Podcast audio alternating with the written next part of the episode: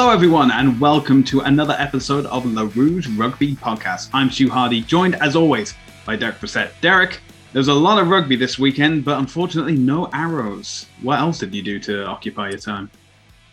No, I, I still just watch rugby. It's uh, there's a a whole a whole There- six games. There's a whole happening. eight. Yeah, but there was a whole 80 minutes, which is normally fit, reserved for the arrows, that uh, was now available to you. So No, because it was a full six game schedule, so it's like the same eighty minutes.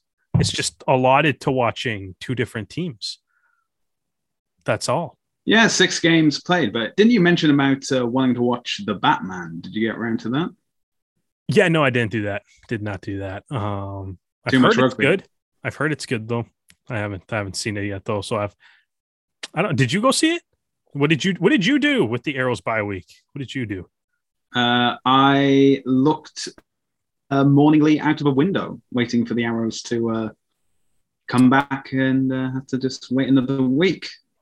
And speaking of the arrows not playing uh, for a week, this is normally the time where we would be talking about the arrows' uh, latest endeavors and how well they played and what they need to improve on. But So join us for an in-depth discussion on who had the best Bahamas beach Instagram photos. That's what well, we're to be honest, do, right?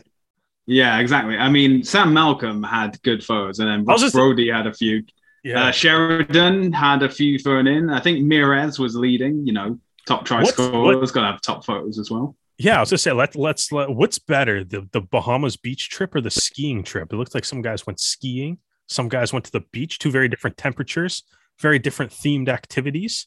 Yeah, I, if I'm. Which one would you rather? Which one? Which, how would you spend your bye week? What do you, what do you Well, seeing, well, seeing as we are in Canada and Toronto still has snow, I'd much prefer the sunny, warm beaches of the Bahamas than uh, a ski trip. But that's just me. What about you? Would you prefer the beaches or? yeah, no, I would go. I would go. I think I would go ski trip. I think I would go ski trip, man. It's uh I, I like. I think we all we all kind of like make fun of the snow and stuff sometimes, but the snow snow's nice. You can do some fun stuff in the snow that you can't really do um Well, anywhere well, else. think about it. Of the of the four guys that went to the Bahamas, three of them are from the southern hemisphere. This time of year is meant to be their summer going into their fall or autumn, and Johnny Sheridan as well. So you know they were like, I've got to got to get back into uh, the warm climates. Got to get think- used to. There's uh, there's some heat southern hemisphere guys on that ski trip from the looks of it too. So Oh, that's it. Uh, also, also, uh, I think Kyle Bailey went to Mexico, but I think that was more of a just him, not him and the lads kind of thing. is this borderline on kind of creepy? Like, is it kind of creepy that we know this? We follow too many athletes on Instagram. It's kind of Uh, I think it is. I think we should focus more on the games that actually happened. yeah. This getting that weird? everyone was able to watch. Yeah. So we did have a few games this um the, the arrows weren't involved in them. But you know, in, nonetheless, starting on the Friday, we had Seattle versus NOLA. And you know, it seems that the crack in the seawall seems to be continuing on because NOLA were, you know, basically doing a death by penalties uh, throughout the game. Um, however, Seattle were able to get back into it. There were some fantastic tries scored by um, the Seawolves, but it was the boot of NOLA that made all the difference in the end, with the final score being Seattle 24, NOLA 25. Now, this kicked off at 10.30, so you can excuse uh, any fans on the East Coast um, not staying awake until the end or going out. You really don't enjoy staying up late, do you? No, I I'm one of the, well this is the thing. I'm so used to waking up early to get ready to watch like Six Nations rugby or European rugby that I'm not a fan of staying up late unless the arrows are playing. Then I'll make an exception. No, because you complained about that too. You complained about that too. You're you're also forgetting I'm British. I complain about everything. So you, you when- do. You do. even when everything goes right, I still find something to complain about. So Derek, yeah, what do you I've noticed. I've noticed. You're the the arrows have won. They played terribly. That's your whole. That's your whole like personality on this show. All right, all right. Let's focus on the game that actually happened. Okay, so Seattle should have won this game, right? Yeah. Yeah, yeah. So, Well, Seattle shouldn't have committed so many penalties, if that's what you mean. Yeah. well, I mean, yes, yeah. Seattle's like, I mean, obviously the penalty count's a little high. Some of them were kind of iffy. Um, but hey, but I mean, you got to play to the ref, right? So sometimes, Yeah. so they needed to like, you're down by one, you have the ball like 15 meters in front of the post. Like, do you need to try a drop goal? Now, I know, I know that the ar- ar- argument to it is like Alatimu was on the bench because he got he was out of the game at this point, but like it still seems like it's like that's the prime position to attempt a drop goal from. Yeah. And like I don't know, maybe like, and if if you don't have anyone that can do it, you should probably, I don't know, maybe get some more guys that know how to do that. You should know, always like, have it at seems- least. It seems like there's guys. just the uh sorry, You should always have two guys. One who's in the starting lineup, and the other one who's on the bench who can... or two guys in the starting or something. It just it seems like one of those like I don't know. It just seemed like a situation where it's like, like I mean, I guess every every play in rugby, I guess every every play in rugby, every coaching decision, every player decision in rugby is going to have like pros and cons, right? The con to attempting a drop goal is obviously that you could miss, but the con to also continuing to try to run, run with the ball, get through, you know, the defense. The con to that is obviously that you know Devin Short can s- show up and steal the ball, Yeah. right? And so, I mean, if Seattle scores doing that, we're not complaining about going for a drop goal, but it is an interesting question of like, you know what I mean? Because it seemed like once they got that turnover at the end of the at the end there to actually even just set them up there, they you know it kind of seemed like because especially like they were doing so many like pick and goes, you know, just the balls going to the forward trying to crash through that Nola line, but they were all doing it like right in front of the posts, which just seemed like an optimal position to do it. Um, but like, like I like I said though, it's like Alatimu was, was obviously on the bench, so maybe there was a personnel reason why they didn't go for it. It just seemed like such an ideal situation to do it though. Last play of the game down by one. Um, Seattle only had two tries, so it's not like you're going to get a bonus point out of it if you you know if you're going for that try, right? Um, but but yeah, I think so. It, it is it is interesting. Like I wonder, like I don't know. It was like watching the game. I was kind of like I'm surprised they're not trying one, but again with Alatimu on the bench, then perhaps there there wasn't a way to actually do it. Um, but yeah, obviously like Carl Mayer had a really nice night kick um with the boot and you know like he kind of there was you know quite a bit of penalties but yeah it's uh Nola ended up kind of you know kind of interesting and like they had such a poor start at home but their first road game against a good team at home um you know ends up going their way so you know, I uh, so it's like good. That's you know good for Nola Gold. Um, Eric Howard kind of came off the bench. I thought he played well off the bench and um, in relief of Pat O'Toole in this game. Um, you know, obviously the uh, you know the Canadian Nakai Penny. Um, I still think he's playing very well this season. He seems to be at, at the vast majority of the Yeah. breakdowns, kind of wreaking havoc on that. He got replaced by Travis Larson for the last three minutes of the game too. So that kind of seems like a constant. Um, you know, it's in, you know, con- at least like Seattle constantly having like their Canadians kind of on the bench like that. Yeah, I thought so. I mean, overall, pretty good. Uh, it was an entertaining game. I think. I think I, I I don't know. I couldn't help but like watching it at the end. I was just like, that seems like a perfect spot for a drop goal. But you know, it's uh, it is what it is. It's a great play by Devin Short. There's always that one. There's always one like open side flanker that can find a way to get his hands on the ball at a you know, at the appropriate time there. And, you know, Nola even kind of went in with a little bit of a different setup too, having Cam Dolan go play in the second row for for this game, right? So there was a t- a little bit of a different setup for them, but you know, it kind of worked out well. So I wonder if they're going to keep that going forward, considering they started the season 0 3. Other Canadian in this game, Reed Watkins, didn't actually get into the game. Um, so Yeah, it's disappointing. it, it I, he maybe he could have hit the drop goal. Maybe I don't know. Yeah. Well, we'll never know now. Yeah, Well done, exactly. Seawolves. I have no idea. Yeah. Also- well, I know what they, I know what they're going to be working on for the next one. Uh, the next game uh, was Utah versus Dallas, and they announced in both their lineups that neither team would have a Canadian present. Um, It's a shame. so, so we put on the uh, La Rouge Twitter that you know maybe catch the highlights of this later. And I think Utah read that and took it personally. So they decided, all right, we're, we're going to make this a must a must watch game. And so the final score Utah 69, Dallas 22. I mean, what else is there to say? This was the uh, first home game of the season for Utah, and you know what a home game it was for all their fans. Uh, it seems to be the same story as always with Dallas. The um, defensive efforts just weren't there. You know, you had um, missed tackles, or you had Utah being uh, steamrolling over them, and then you would have instances of um, Mika Kruse has his hands on the ball. Good luck catching the dust cloud behind him as he marches over the Hmm, line. Yeah. Um, I wouldn't necessarily say, like, I mean, obviously, what is the score here? 69 22. Yeah, Congratulations to everybody that had the very clever, nice joke on Twitter um, that clogged up the timelines for uh, for a while there. Yeah, obviously congratulating them on getting the highest Yeah, score. you know, they played nice nothing game, yeah. else. That's it. it's yeah so uh i think i agree though i think they did take your tweet there personally stu and decided to make all 80 minutes of this game a highlight reel um because that that's you know i like it's one of those things that's like the highlights almost don't do it justice in a weird way. Um i don't necessarily think like obviously dallas um struggling this season. They yet to pick Yeah. up a win. Um slightly better than you uh than old glory dc in the sense that they actually have table points.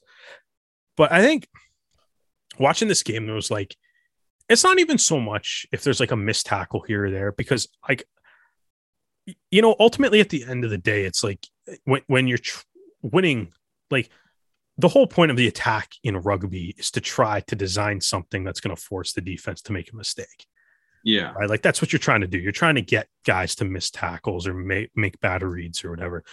You're the attack is trying to create mistakes in the defense. That's how you score tries, right? And Utah's attack, when it clicks, is is tough to stop. And I think a couple reasons. I think kind of looking into what this score line kind of ended up being.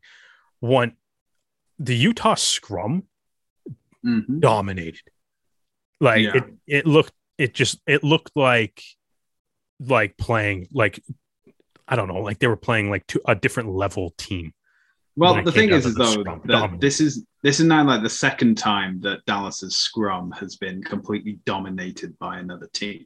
Yeah, So the question may be: Is it the fact that is it Utah is that strong, or is it a case as Dallas just needs a lot of work on? Because if it if it had only been Utah, if it had only been New York, it's both Utah. And yeah, it's both. Oh, I mean, you, for one, you, New York's got a good scrum too, but you got like a front row of Franco Vandenberg, Chad Goff, and Paul Mullen. Mullen has 25 Eagle caps. Goff's got one, and Vandenberg is a South African prop who, um, you know, those guys tend to be pretty good. And, you know, if you have, and you have that, and then they have a good engine room as well um, especially like in this game. They have a good engine room in Uhila and Lane, and then the back row is also, and then the back row is also really good um, with Williams, Wilson, and Van Buren. Like it's a Utah's got a good scrum, right? Dallas does not have a good scrum, but clearly, Utah Utah should be able to use their scrum in most games to create an advantage because they're good. Because they are good, right? And they have like Mhm. guys like, especially like the front, the props up front, but like you kind of, right? Versus like Dallas's scrum is relatively young, right? Across no matter who they actually put in the lineup, it's still like relatively young. And especially at that front row position where that impact's going to happen. And guys like Vandenberg, Mullen, and Goff can take advantage of, uh, you know, can take advantage of that if your technique's not perfect, right? And I think we kind of saw that. And then obviously, like Nail Saunders in this game too, just magic. Um, I thought he was outstanding.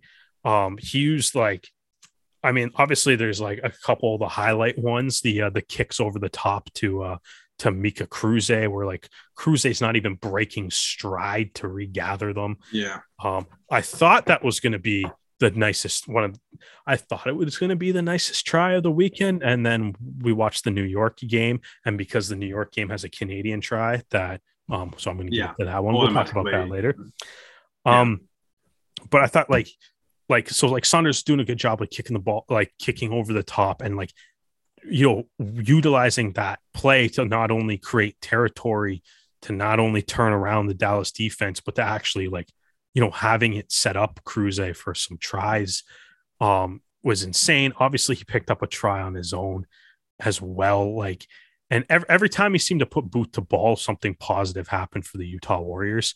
And I mean, most things in this game were positive for the Utah Warriors, but then, you know, when Utah gets going to and they can work the ball like across the field a couple times, um, play the wide, expansive rugby, having guys like Teo out on the wing that you know can finish. Um, Cliven Loubser was autumn was outstanding with the boot too.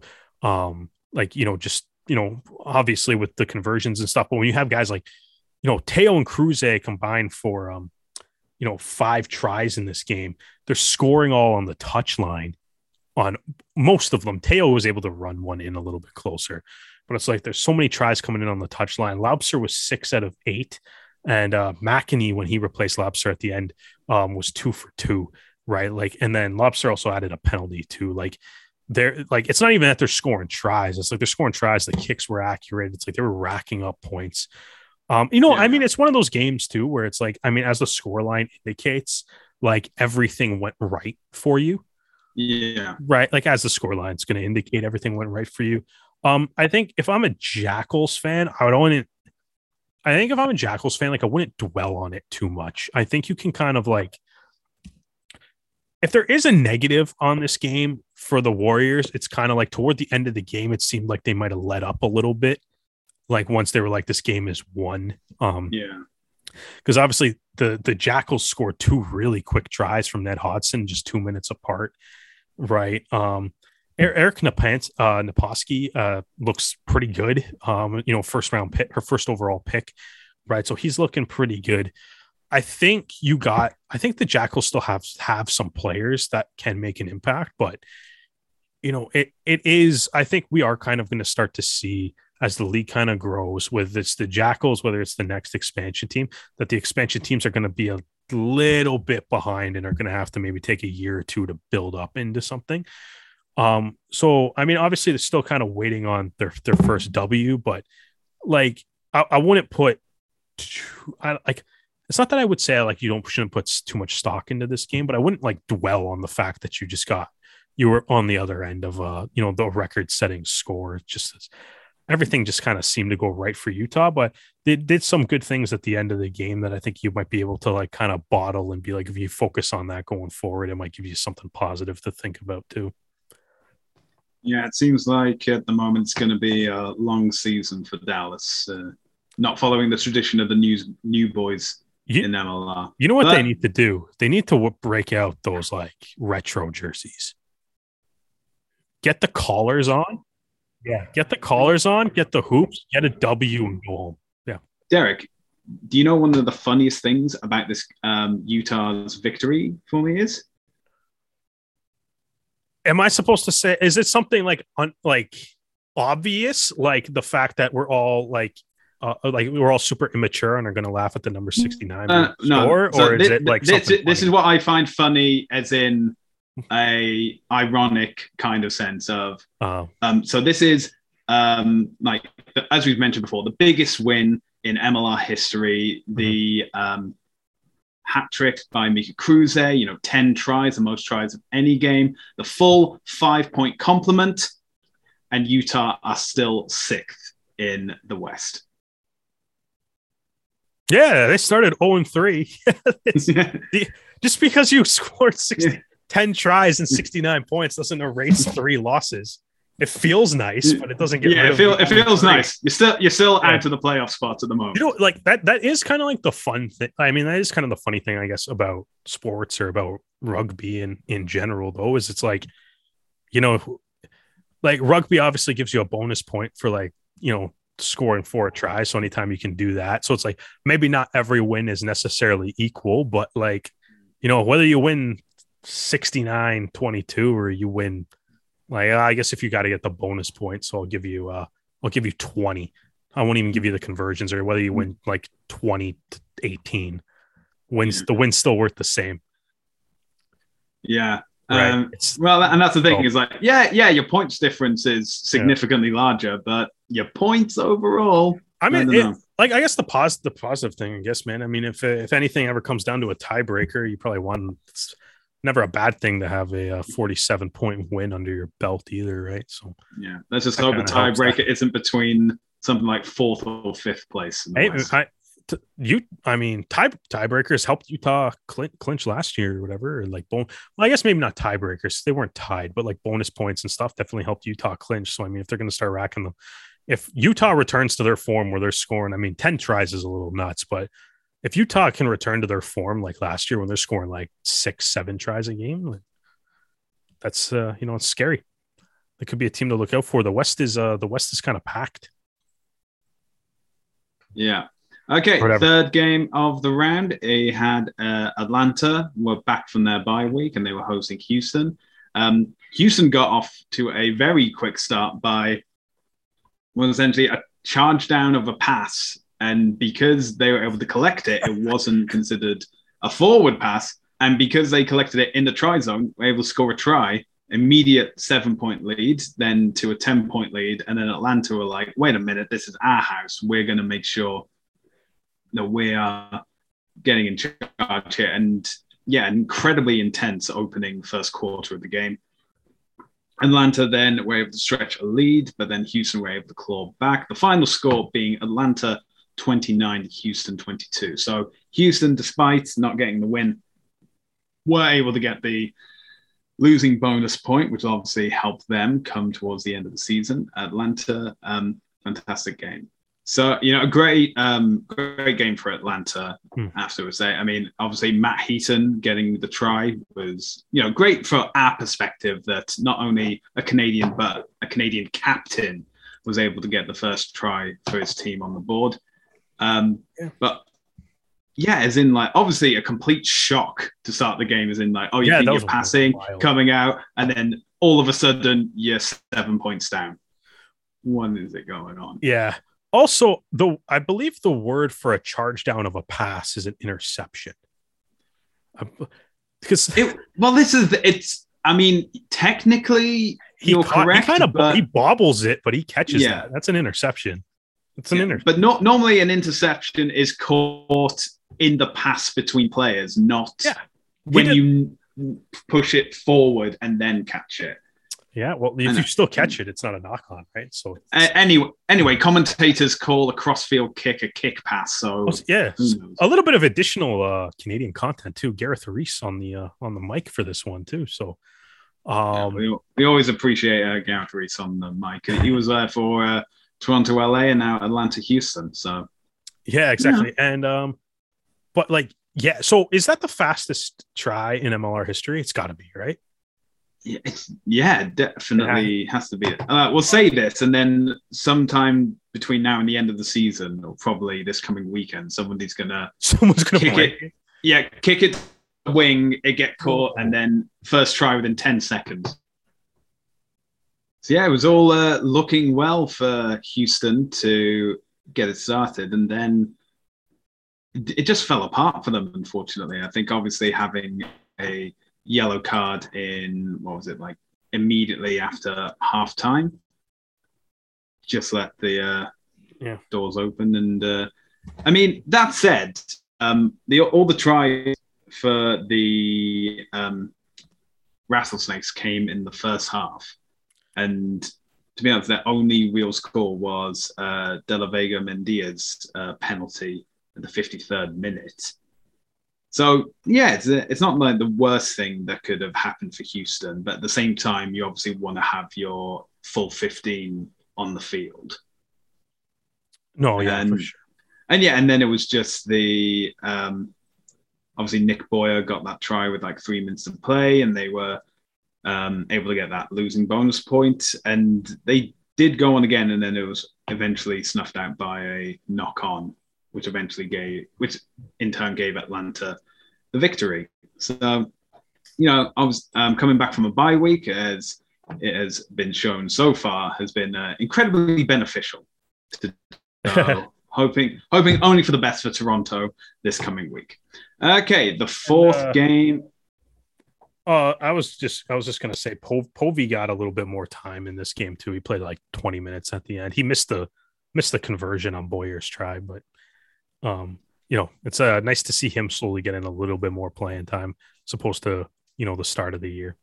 Now we head to Texas for the fourth game of the round, and it was the Cocktail Classic. Austin Gilgronis hosting the LA Giltinis. We had some records broken in this game. We had the oldest MLR player to date. Uh, and actually, because of a change in the lineup, is actually the LA Giltinis assistant coach, Orene Ai'i, who stepped up into the number 10 jersey uh, at 42 years, five months, and 10 days old the oldest MLR player and the oldest MLR point scorer because he kicked all of LA's points. Uh, and this has been notified as well. Coincidentally, in the same game, Kahanu Koi made his debut for LA, and at 18 years, 8 months, and 15 days, Koi is the youngest player in MLR history. So the oldest and youngest on the same team in the same game. So this is an interesting thing that was pointed out by uh, James Dealey of MLR Stats. Ai'i received the World Rugby Sevens Player of the Year award for 2004 and 2005. That is the same year that Koi was born. wow, there's guys that are born in 2005 in this league. Well, yeah, that's the thing. Is like anytime they get to ages and he's so born in oh, 2000 oh my gosh he's born in 2005 i'm sure i'm sorry i cut you off there but wh- i'm just shocked. That's the thing whenever, whenever i'm looking at like players date of birth and it's 2000 and it's like i'm got 2000 i'm sorry 2000 and? There's more Jeez, wow. Let me break out the Zimmer. Five? That does does that math check? I'm trying to even. He's eight. Wow. Yeah, like what a you know, like I mean, it's it is one of those games where it's like, yeah, like you know what I mean, like regardless of like the outcome and stuff of of either team, like that's just kind of cool. It, it's cool. It's both cool and crazy that that happened in the same game. Um, because I mean, I well, believe, I mean, the entire game was crazy. I mean, in yeah, the first half, this is the best had, game of the weekend, I think. Yeah, L- LA was entirely in control in the first half, and I mean, Austin did get some breaks, but LA was able to yeah keep everything under control, keep the pressure on, force the penalties, mm-hmm. and it looked like it was going to be, you know, a similar result as last year. And then I don't know what hair dryers that Sam Harris has been keeping around, but clearly the hair dry treatment in a half time yeah. did the job. Yeah, because yeah, Austin then scored 22 unanswered points in the second half to make the final score 22 9. There was another um, stat showing that between 2018 and 2020, Austin only scored, uh, sorry, Austin only won four games in those three seasons. Yeah. They are now on a five match winning streak. Well, yeah, I think like that's one of those things. Like Austin is kind of becoming like a really great story this season, something to like to really to follow, right? Because you know, yeah. 2019, the last no 2019, like they're you know, they were the 0 and 16 team, and now yeah. you know, 2020, 2021 is two three seasons later. Right, or two seasons, yeah, three seasons later, like you know, they're the last remaining undefeated team in the league. And which you know, see how long this goes. This could be a, a bit of a bit of a crazy story too. Yeah, like the, the game. Obviously, the game's nuts. Um, Koi, like it's the, the just the build up to the game too. Now, obviously, Koi in the lineup the whole time, so we were going to get the uh, the youngest MLR player. Um, but I guess to see like what the broadcast was saying was that Luke Burton like got hurt in warm up. Um, hmm. so to have um Ai'i kind of come in, uh, you know, to have Ai'i come in and step up as the backs coach, which I guess isn't necessarily like I mean, that's not the worst person you can have to kind of come in and fill in as a fly half on an emergency basis, right? A backs yeah, I suppose so. You know, a guy that would know your system and stuff. And I mean, like he played super rugby. It's like it's just I guess the was it the last games that he played were for like the San Francisco Rush in like Yeah. pro rugby, um, which is that's So yeah, that's six years ago. too. Yeah, that's wild too. Um, pro rugby, man. So uh, that's this is like it's it, that's wild. I wonder how many. Um, I'm sure there's quite a bit still that played pro rugby that are in MLR. Um, but yeah, so like that that's crazy. But that's not that you just said, he's winning uh, winning player of the year in the same year that a teammate is born is crazy. Um, but yeah, and then he like started off the game playing pretty well too. And I mean, obviously he went three for three from uh, from the boot, although you know some some of those penalties were in very nice spots, so that kind of worked out well. Um, but yeah, it was like Austin had a hard time getting anything going. LA's defense was playing pretty well. Um, you know, there was uh there were some guys, you know, some guys that were make, making life pretty difficult on them, and then you know the Austin Gilgronis kind of on their broadcast they showed um they did like a little like halftime interview and we we should talk about the uh, the Gilgronis broadcast here. I don't know if they're like using some like cameras that are like some inside the scrum kind of extra cameras or whatever. They seem to have like a like a couple extra like close up angles and stuff that other s- stadiums don't seem to be ha- utilizing. Um, so that was kind of interesting to see. Um, but like the halftime was interesting because they showed that interview with Sam Harris in which he looked pissed. Like he looked Yeah. very unhappy with that half. Um, so yeah, I don't know what he said, but I hope that's on any future inside the scrum seasons because that would be a delightful scene to watch, I'm sure. But they also kind of showed like in the like in the sheds during like between halftime, like some of the players talking about the game and like strategy and stuff, um, which is a cool. I thought was a really cool thing, little cool broadcast detail that'd be nice, like which I thought was super cool. So, um, but then yeah, they come out guns blazing. Um, and then obviously Lawrence gets the first try, just um, you know, fi- find finding the gap. That guy is massive for a scrum half too. Yeah. Um, and uh, you know, finds a gap, speeds through it. He played great the whole game. Um, Mooneyham, I think, touched the ball twice and scored two tries. yeah. um, that might be a slight-. That might be a slight exaggeration, but I think even the commentary team um, remarks that I don't. They don't think that he they said his name in the first half. Um, and then yeah, he scores two tries and both two great tries too. And it's it's um like yeah, I don't. Like Austin seems like they're rolling right now, and even good sign from them too. Like you kind of you know come out a little flat at home, and then you know go down, end up in the sheds down by nine at halftime, and then come out and dominate the second half, put up twenty two unanswered points. Um, you know, scoring three tries, and I always said it's you know it's kind of crazy, like kind of looking back at last year, being like they had a really good defense but couldn't score.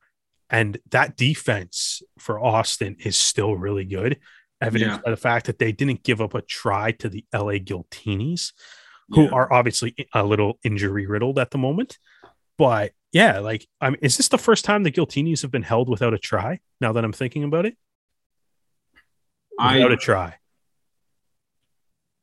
possibly. Yeah, they they I got don't they got beat by New York when New York didn't score a try.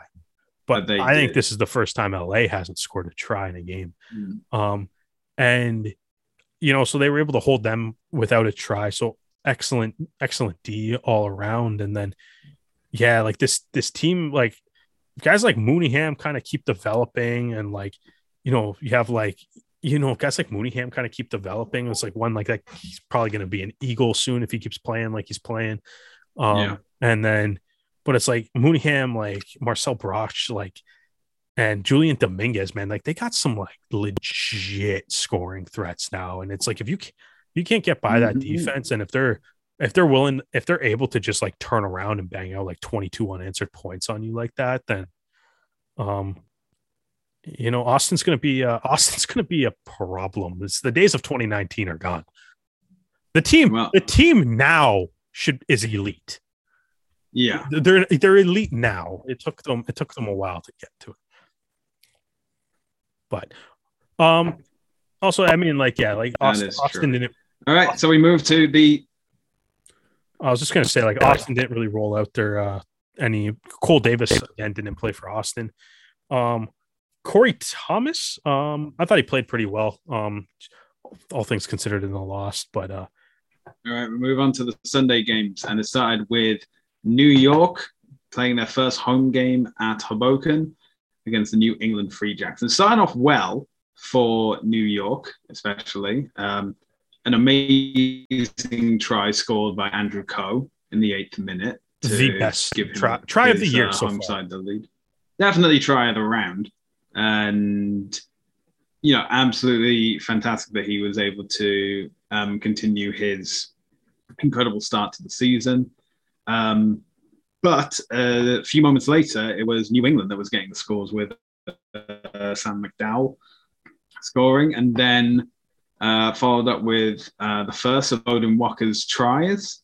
But then it seems be a reverse of fortune because New York scored again, and not just New York, it was a second for Andrew Coe, scoring in the 35th minute. And, you know, it was keeping it tight, keeping it close. It, all the difference was a uh, by Sam Windsor instead of the conversion, which gave the halftime score for New York is 15, New England 14. And then immediately out of the box, uh, Beaudein Waaka scores another try.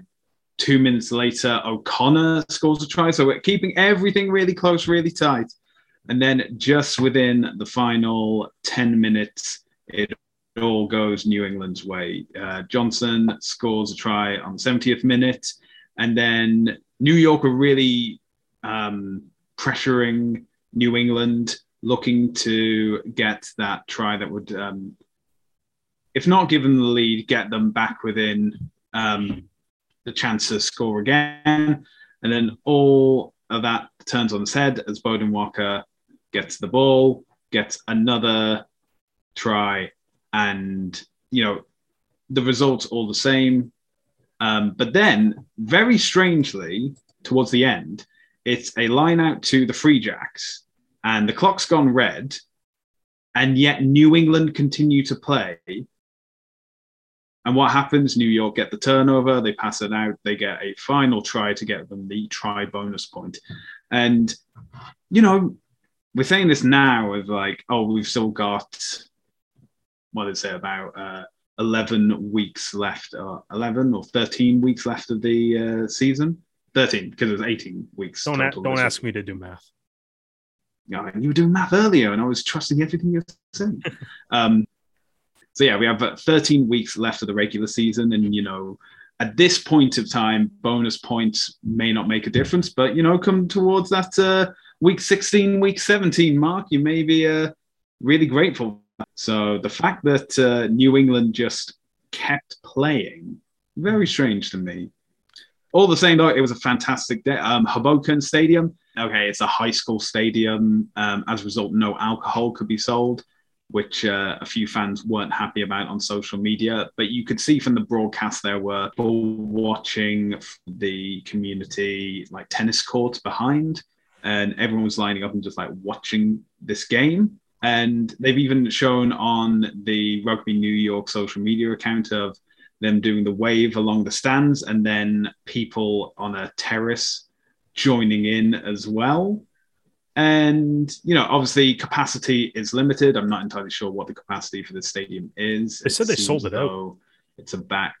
They did say they sold it out, but they never said the number of which they sold it out. So I'm I'm saying generously, it would probably be about 2,000 people. Yeah. Well, but when probably... you have all that interest from people watching, you know, that's new fans and, um, you know, Does... and there's already been talk of development of JFK stadium of um, JFK Stadium, which is in which is where they are at, being renovated and becoming similar to where San Diego playing now. That it's a field on top of a building.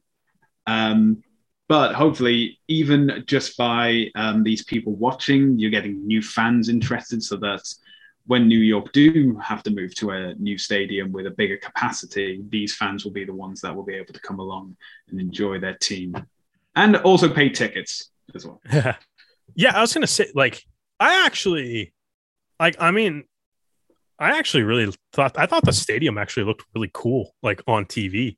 Um, it does look good on the, it looks the issue. Obviously, it looked, always, actually looks great on TV. I thought, like, I saw I know like I saw like some people like kind of complaining about it and stuff. And I mean, I get the I get the lines thing. I get yeah, that, that that's the people. thing. That's confused. I get that that the, bothers people. the commentary did say we're following like the yellow lines, which was all on the, the outside, and obviously Yeah. if you f- saw where the flags were, you know where to be looking No, at. yeah. Again, it's one of these things that is also an athletics track around it as well. So there's even bigger distance between Yeah. the I mean, we're talking- and the action. So I think it looks nicer than a baseball field though.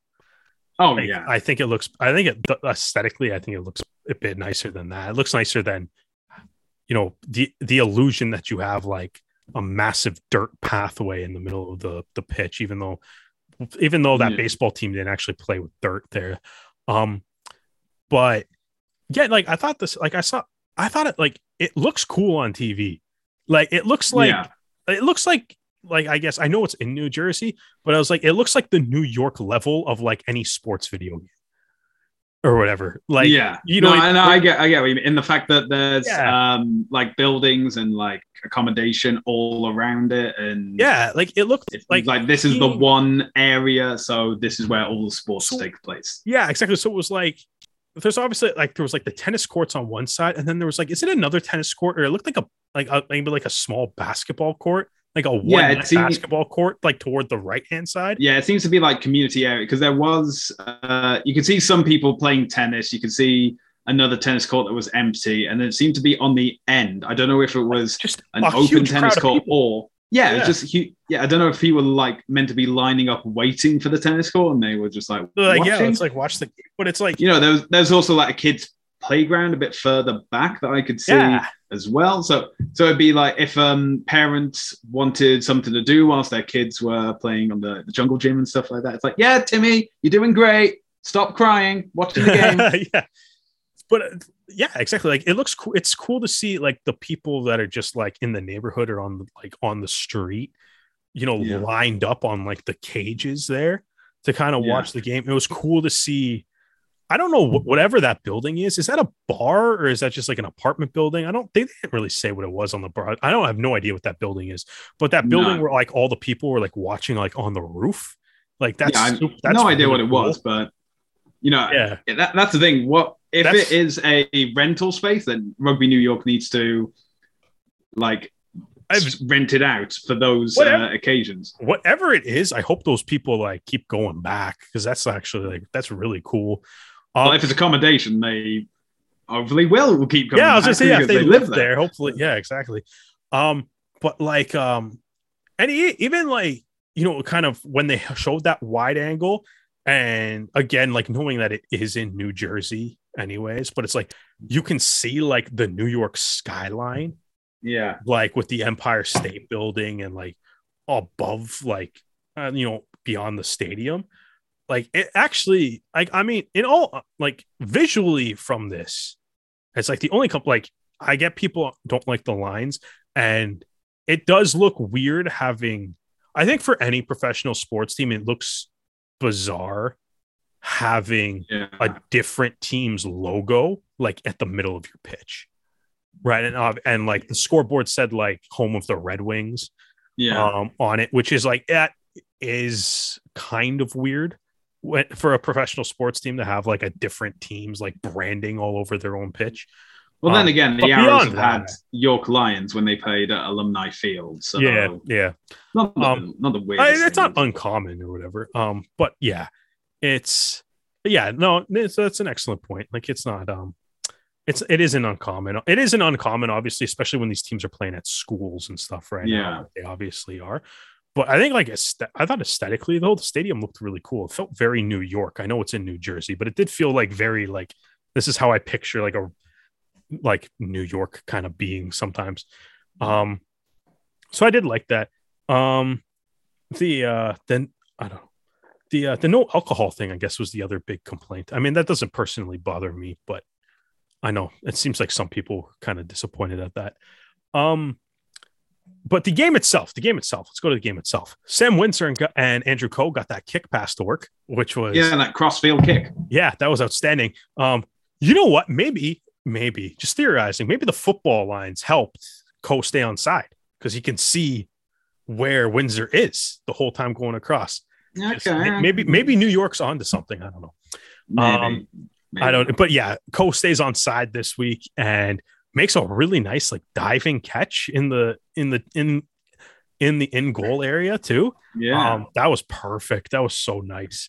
Um, Coe obviously lightning down the sideline or down the touch line. Again, later in the game, another so big two try performance for him. Great to kind of see, great to see Coe like kind of coming into his own in this league, and looks like he's going to start to put up some uh, some big numbers. He's been playing well all year, and it's this pro- this might probably his best game of the year so far. Obviously, he had two tries in it, so um, but he is playing well on defense. Um, before going to like the the New England Canadians, um, um, so like Nawadi comes into the game and they put up and they have him like lining up at like flanker in some of the scrums, which was interesting. yeah, Um, yeah, that's one word for it. yeah, and then I was kind of trying to watch like how he was playing after, and it just and that seemed like he kind of just dropped sort of back into the defensive line or dropped back into the the attack. I don't know if they're trying to use him as like a flanker that would be playing up more out wide during your attacking structure, but like, um, that seemed that seemed kind of odd when I saw him kind of in in the pack, and um, but yeah, so that was interesting. Um, New England though, um, obligatory Josh Larsen is uh, is amazing.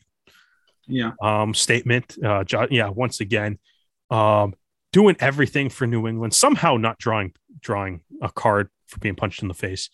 Um, yeah, that was uh, wrong. yeah. So, uh, but you know, moving on either way.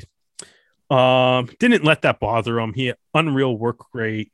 You know, just he's he's just he's been a beast this year. Um, you know, Foster DeWitt. I thought played played pretty well too. He held his held his own in the scrum. He played at hooker, but then also moved to loose head at a certain point in the game too. Um, so you know, kind of nice to see him kind of with the the front row versatility a little bit. That's obviously a good skill to kind of develop. Um, and uh, Reeves played well. Oh, Gorman came in in the 50th minute, giving us the nice all Canadian engine room that we love. Yeah. And uh, you know, and they they all played uh, they all played pretty well. Reeves, Reeves had some nice moments, had some good like you know they had him on the wing in this game, and you know he had some nice like line breaks and some good moments of defense as well. So, um, right, it's just uh you know kind of got outshined by the other the the Canadian winger on the other squad during this game. yeah. No, it is what it is. Yep. Last game. I think we shall. So we go to the final game of the weekend, and this was San Diego versus DC. And predictably, San Diego got off to a good start. It was, I believe, 17 nil at half, half time. Yeah, it was And looking then Old extraordinarily, DC uh, got an intercept and got the seven pointer from that, and then got another try, unable to get the conversion. Suddenly it's 17 12. And then the question started going like, DC couldn't, could they? Spoiler alert, they didn't. It was San Diego who got another try and the conversion as well to take the final score to San Diego 24, DC 12. DC now enter the bye week, having played five games and leave without a single point. Oh, do they have a bye this week? They do. Oh, good for them. They they need it. They need Yeah. go to the Bahamas too, boys. Yeah. Just, uh, take your mind off of it. Um, Yeah. yeah, Punishing yeah. game. But yeah, you know, it's uh, it's tough. I thought, um, you know, San Diego, like Smith's been playing well. Um, he had a nice, you know, he had he had a nice like run and support line in the build up to Moriani's try. Um, you know, continue. I I like seeing that he uh, you know, continues to develop. San Diego kind of came out though, guns blazing on the the Canadian front. We got uh we got our first Kainoa Lloyd start. Um, uh, Pat Lynott uh, came into the game in the 69th minute. And uh, Jason Higgins came in in the 69th minute as well. Josh Thiel came in in the 74th minute. Um, so we got the full complement of the San Diego Legion Canadians in this game. and they won, which is not a coincidence at all. Exactly. Um, all of them played pretty well. Um, you know, it's uh, hopefully, hopefully the sign. Jason Higgins looks like he just showed up based on his social media. It looks like he kind of just showed up to the team within the last like two weeks or so. Yeah, so I thought like, yeah, so it's nice to see this is I. So it's nice to see the full complement of the uh, San Diego Legion Canadians come into this game and uh, make an impact and pick up a big win as we, you know, continue to move forward. The fourth round of the Six Nations will be shown on the zone this weekend, but remember that the Wales versus France game will be held on Friday. That's a Friday fixture. We also have the Premiership and URC that will be shown on Sportsnet. Super Rugby Pacific will be shown on TSN. Uh, Japan League One, you can find that on the Rugby Network, as well as the non Arrows MLR games. And if you are looking for the Arrows game, it will be versus New England this Saturday at 4:30 p.m. Eastern Time on TSN website and app. So, Derek, we are entering round six of predictions, and we're getting you know pretty close when it comes to scores. Now you've got uh, 16 correct, 13 wrong. I've got 15 correct, 14 wrong. Toonie, 13 correct, 16 wrong. Neither, neither one of us is doing very well this year. We're not doing. We're equally bad. I Yeah, think we're- this is- uh, this been or pretty bad. equally good, or equally good. That's let's keep it optimistic. No, no, because we're all doing poorly. Like we're all like just at like 500, basically. Yeah, and you say I complain a lot. Okay, the first round we have this week is ATL versus Austin, the two A's. Derek, who are you picking? Oh man, there's some unreal matchups this weekend. Like this is this is a good week. Um, ooh, you know what? This is gonna be one of my ATLs at home. Yeah. They have more Canadians. Okay, you're going with ATL. Yeah, I'll go with ATL. Might be All wrong. right. Probably gonna be wrong, but I'll go with them. Now I have the feeling that ATL is probably going to be a team that can get a win against Austin, but at the same time, it's been proven that Austin can turn the game around. I mean, just look at this week just gone. We've had uh, LA taking the lead. They hadn't scored at all in the first half, and then they blitz it in the second. I mean, the evidence is there. I have to go with Austin. All right. The second game we have is New England versus Toronto. They're coming off a bye week. They're going to be refreshed and uh, reinvigorated. Toronto it is. Yeah, I'm going with Toronto too. Um, I, I, I just, I can never pick a Boston team to beat a Toronto team. That'll never happen in any sporting prediction pool. No. Okay. Third game we have is Houston versus Seattle. Derek, who are you picking? This is a tough one. It is. Tough one. So this is the type of game where I should say draw, unlike last week where I said draw and then team won by 47 points. Um, You want to pick draw again, or are you Oh, going to no. pick an actual team? time? I'll go with the actual teams. Uh I think I'm gonna go with Houston solely because they're the home team. And for no other reason. I think this game's pretty even, so I'll give Houston the edge just because they're at home. Yeah, I think the seawall has been chipped and cracked at. I, the uh, I think Houston are able to identify where um, gap can be found, as as was shown against Atlanta. So I'm going to agree. I'm going to go with Houston as well. All right. Next up, we have Dallas versus NOLA, In and Dallas. uh, um, it is in Dallas. huh. This is another one that feels hard, but I don't know if it should feel hard. Hmm. Mm. I think it's one of those games where it's like I kind of want to see Dallas's lineup because I feel like if Dallas arrests guys like Abdul Monum and stuff again, I don't think they're gonna win. I'm gonna go. Can I go partial pick? if Abdul No. plays, I'm picking Dallas. If Abdul doesn't play, I'm Is this because last week you said I'm never choose against uh, Ben Lesage, and then you find out Ben Lesage is injured, so can't be selected? Yeah, yeah, exactly. So he did. Yeah, exactly. I still, yeah, that's there. Yeah, exactly. That's what I said. I assumed um, Ben Lesage would be playing for LA, and I was wrong. Um, you know, uh, I'm good. They're I'm gonna trust that Mo's gonna play. I'll go with Dallas. You know, I I think now that they've gotten a win under their belts, I think they can uh, get back to their golden ways again. So I'll be going with Nola. See, that's weirdly the reason why I think Nola's gonna lose. so they got their win last week. okay, for the fifth round, we have New York, and they will be hosting San Diego. Now, this one, this one feels like a close matchup. I mean, Mhm. New York losing their home opener, I don't feel that'll do anything against them. San Diego, they've already got a loss this season so far as well. Mhm. And and it is in New York as well. And I think it'll be a, another good atmosphere. I'm going to go with New York. I'll take San Diego then.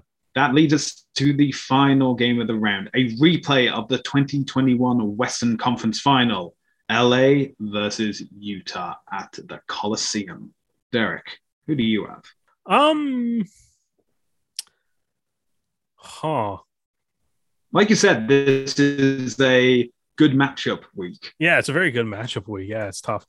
I think, man, I kind of because LA's obviously got some injuries, and like, I, I, I think I want if LA's has a lineup that we know that they can put forward, I would say LA. But I think like, I guess it depends on how many guys they get back, and if if Utah comes out and plays like they did last week against them, then I, I, I think I don't know. I think I'll go with Utah. I think I'll take Utah on this one. Get a little bit of revenge. I mean, that's fair. That, although the last time they did play, Utah did get the win. Then again, um, during the regular season, that was round 18, and LA had already confirmed that they were going to be the uh, Yeah. home team. and then the and then LA final. smoked them the next week in the playoffs. Yeah. Actually, Um, well, they didn't smoke them. They uh, just got to try in the final few minutes to get them through Huh. to the final. Either way, um, you know, they did say that um, Justice Sears Duru was only being rested for the weekend just gone, so hopefully he should be back in the squad as well. Mhm. Um, I think there's going to be some changes with the lineup. It's going to be far more what we've seen so far. Yeah. Again, I'm not expecting um, uh, DTH Van der Merwe to be starting anytime soon, but um, I am expecting a more familiar LA side. So I will be going with Los Angeles. Yeah, I was gonna say this is uh the one downside to um you know recording the podcast when we do earlier in the week gets to get it out on Wednesday. No idea what these lineups are when we're making these, Oh, picks, of course not. which is also kind of the fun part about it. Well, also, probably Well, to be honest, Derek, we, Derek, we can make this prediction five minutes before the first kickoff of the First- first game, yeah, and we still probably wouldn't have the team list for like half the games anyway. So we may as well go blind for all of them. yeah, yeah. And if- exactly. And if you, uh, dear watcher or listener, are wondering where are the Toonies picks, well, you can find them on our brand new TikTok account at LaRouge Rugby. We post not only the Toonies picks, we also repost our picks here as well if you want more bite sized information. In fact, you can find us across all social media platforms Twitter, Facebook, Instagram at LaRouge Rugby. If you enjoyed this episode and you're listening, you can listen to more on either Spotify or Anchor FM. And if you like watching our beautiful faces, you can find more of our episodes on our YouTube channel, again at La Rouge Rugby. Now, if you are watching on YouTube, you can see our social media handles underneath our faces. But if you're listening, you obviously can't. So, Derek, where can the lovely people find you? uh, at Bressette the Jet uh, across all social media. Um, Stu, you always spell your name. Uh, my name seems kind of complicated, so B R E S S E T T E, the Jet, across everything. And you can find me on Twitter and Instagram at Hardman, spelled H 4 R D M A N. Well, Derek, I think that's it for this week's pod. Again, there's been no Arrows game, so it hasn't gone on for uh, an hour and a half as we usually do. But thank you for joining me, and thank you for joining us for this episode of the podcast. We hope you can join us again next time.